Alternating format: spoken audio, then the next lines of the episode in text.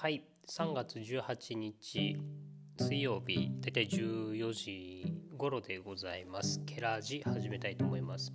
ケラジはケケケのラジオということで普段ケケケという野号で活動している僕おみじゃがですね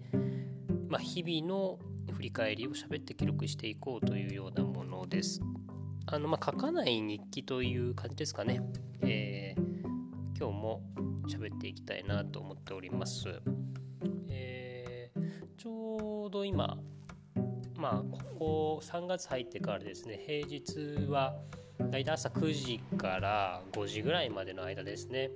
まあ基本的にあのコワーキングスペースとは言わないんですけどなんかオープンスペース実験スペースまあ言い方いくらでもあるんですけどあの縄穂というですねもともと保育所だった場所を今リノベして、まあ、そこをちょっと、まあ、地域のリビングみたいな感じで使えるように、まあ、キッチン機能をつけたりとか、まあ、作業スペース、まあ、w i f i 通して作業スペースにしたりとかっていう場所があって、まあ、そこの運営をやってやってたりするので今そこにいたりします。で今朝もですね、えー、ちょうど今小学校が休校になってるということで子供がですね朝ま電気工事があったんですよ。この縄保育所の電気工事があってそれで来てた業者さんの息子さんなんでしょうね。来てあのここで来て、えー、待ってる間宿題ですかね漢字ドリルみたいなのやったりとか、まあ、終わったらなんか任天堂スイッチして遊んでたんですけどなんか何やってるのって聞いたらドラッグやってるっていう感じでアストロンアストロンずっと言ってましたけどだか最近の子供はなんか何人かね結構遊びに来てくれる子たちがいて基本的にはなんかゲームをみんなでするみたいな感じで今集う場所になってるんですけどなんかみんな黙ってゲームできないのかなっていうぐらいずっと口が動いてるんですよね。これってみんななのかなと思うぐらいほんとそんな感じで。僕なんかも一人で黙ってゲームするような感じだったので同じ小学校23年ぐらいですかねの時はなんかそんな感じだったのですごくびっくりはしているんですけど。まあなんかそんな感じで、まあ、今休校中の子どもたちの受け入れれるような場所としても使ってますし、まあ、それだけじゃなくて、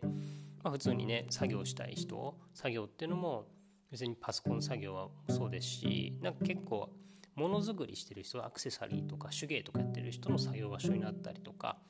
なんかそういう感じになってるのかなと思います。あとは普通に地域のおっちゃんとかがねたまたま立ち寄ってちょっと小話して帰るみたいな感じだったりとか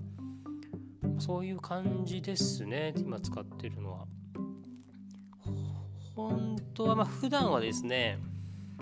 普段はなんかまイベントの時ぐらいしか開けてなくてただ今回まこういう緊急事態でもあるので、まあ、コロナのことがあってねあったので、まあ、ちょっと開けてみようかということで今開けてみてるので、まあ、3月限定で4月以降は多分こんなペースで開けないんですけど、まあ、そのおかげで平日は9時5時という形で僕は来てるのでなんか会社に行くような感じの、まあ、昔あの会社員時代のことちょっと思い出しながら今ここにいるというような感じですね。いやそうなんですよね。だから早起きできてるんですよめちゃくちゃ。いつも10時ぐらいに大体起きるので9時ってことでね8時半ぐらいには最低でも起きないといけないからまあ自分家から徒歩5分ぐらいの場所なので結構すぐパッと行けちゃうような場所なのでまあラッキーって感じではあるんですけど。えー、今日というかまあ今はね誰もいないからのんびりやっているところでございます。そうそうそう。そうあの昨日ねあのあれがあったんですよね。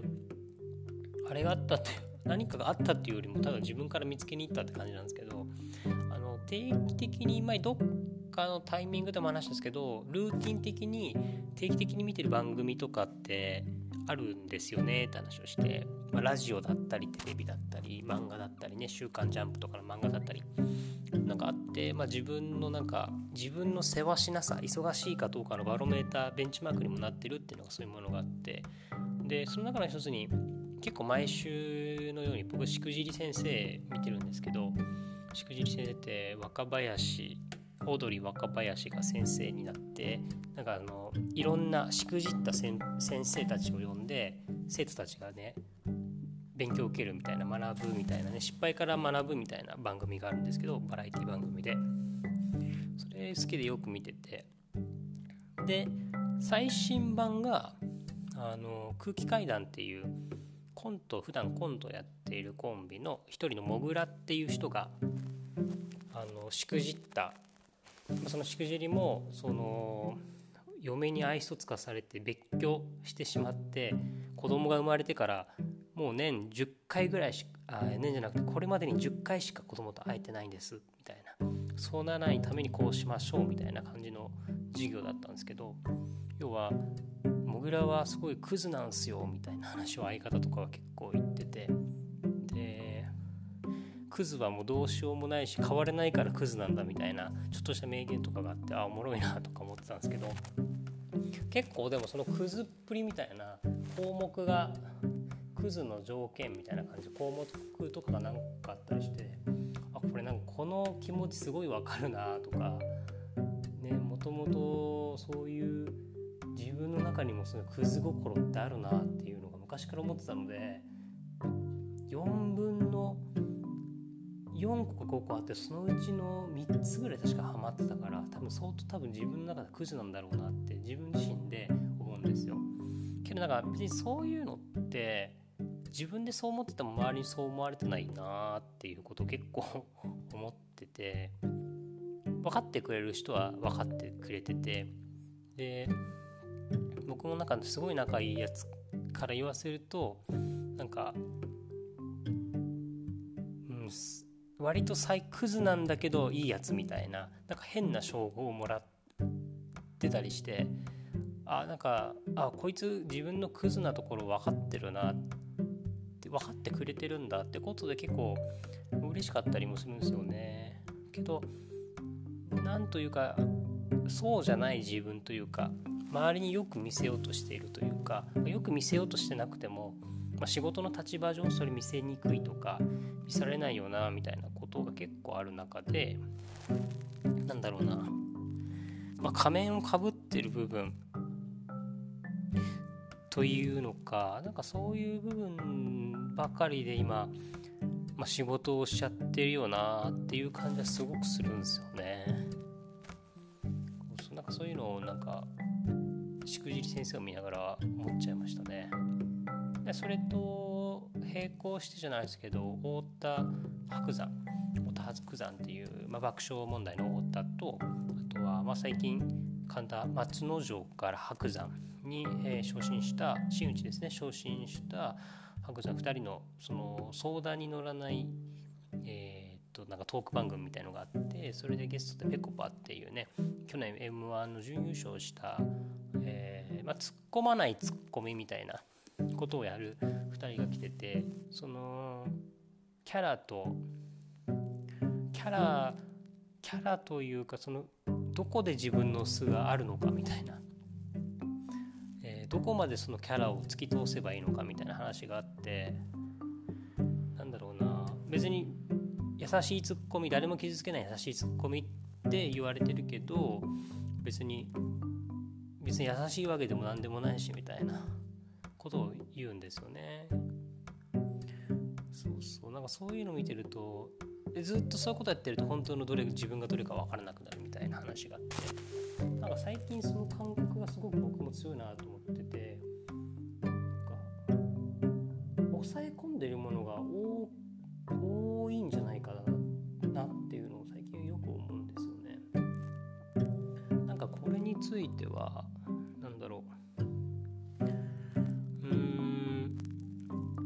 自覚するようになったっていう段階だと思っててあんまりそのうん多分普段かぶ嘘嘘ついてるというか本当の自分じゃないっすよねみたいな感じのノリではなく分本当に自分でも気づいてなかったことに気づい無意識的にやってたことに今気づいちゃってるっていう状況なのでなんだろうなへこんでるというかへこんでるわけじゃないけどどうしちゃいけないんだろうなみたいなのをすごく最近悶々としてて。なんかそんな感じで今過ごしてるんですよね。そうそう。別に嘘があるとかではなくてまあ仕事ごとプロジェクトごとに自分のいろんな立場があるからいろんな表情があるのは当たり前だしなんかどれが本当の自分なんだとかどれが本当の自分なのみたいな気持ちもそんな言うほどはないけど多分なんか抑え込んでるものがなんかあるんじゃないかなっていうその抑え込みが強すぎちゃうのはなんかそれで窮屈してるなって思う瞬間結構あってだからあんま伸び伸びと自分でゆるくふざけてアイディアを出すみたいなことが最近できてないなと思ってこれ結構危ういと思ってるんですよね。で結構伸び伸びできてる時って、まあ、自分の中で結構あちこち移動できてたりとかあんまりそのやらなきゃいけないタスクみたいなのがない時ですよね。やっぱゆとりみたいなのは余白みたいなのやっぱ大事なんだろうなと思ってちょっと改めてねそういうことを考えつつ、まあ、4月以降どうやって自分が動いていくかみたいなことをちょっと考えさせられてる今渦中にあるというかねそんな感じなんですけど。そうそう。うん。そうそう。なんかそれで、まあ、さっきの、えーと、しくじり先生の話に戻すとまあモグラがねなんかそういうクズクズクズと言われてでなんか僕的には結構印象的だったんですよね。なんかそういう話があった後にえー、っとまあ普通に家で過ごしてたんですけどあのうち猫5匹飼ってるんですよ。で猫5匹飼っててなんかあの家の中で完全飼ってるわけじゃなくてなんかなるべく僕がいる時とか外に出してあげてるというかなんかそうやってなんかあの半分家半分外みたいな生活を猫にしてもらってて。でもう1歳10ヶ月ぐらいですかね。5匹とも兄弟なんですけどみんな同じで。なので割とその家家だけじゃなくて敷地でって結構いろんなところに遊びに行っちゃってて帰りが遅かったりもするんですよ。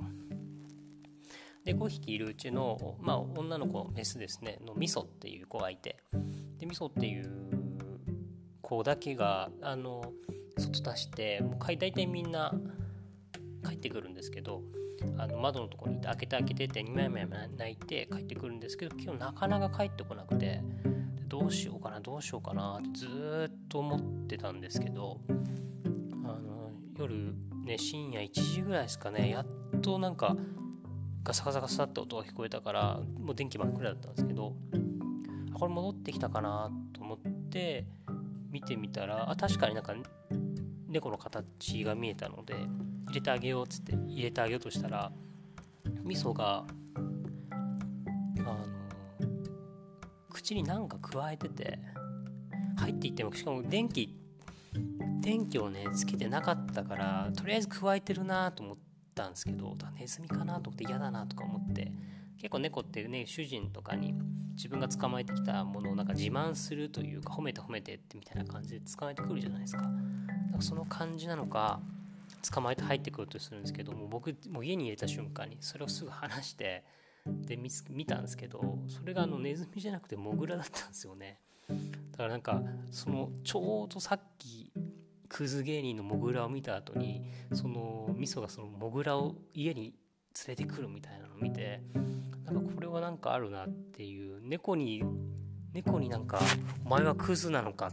クズなんじゃないか」って言われたような感じがしてあのさっき話した友達じゃないですけどお前俺のことよく分かってんなと思って余計その猫たちのことが好きになったなっていうのがですね。昨日のハイライトなんですけど。なんかそういう自分の別に隠したいと思ってるまあ隠したいと思ってるのかな弱みなのかなんかそういう部分をやっぱちゃんと伝えれるというか伝わるというか見抜くというかなんかそういう人ってのはやっぱなんかすごく大事な存在だなっていうのを改めて思ったところですね。まあ、猫たちと暮らしてるとそういうこともあるんだなってちょっとびっくりした話でした。ということで今日はこんな感じで終わりたいと思います。ではでは。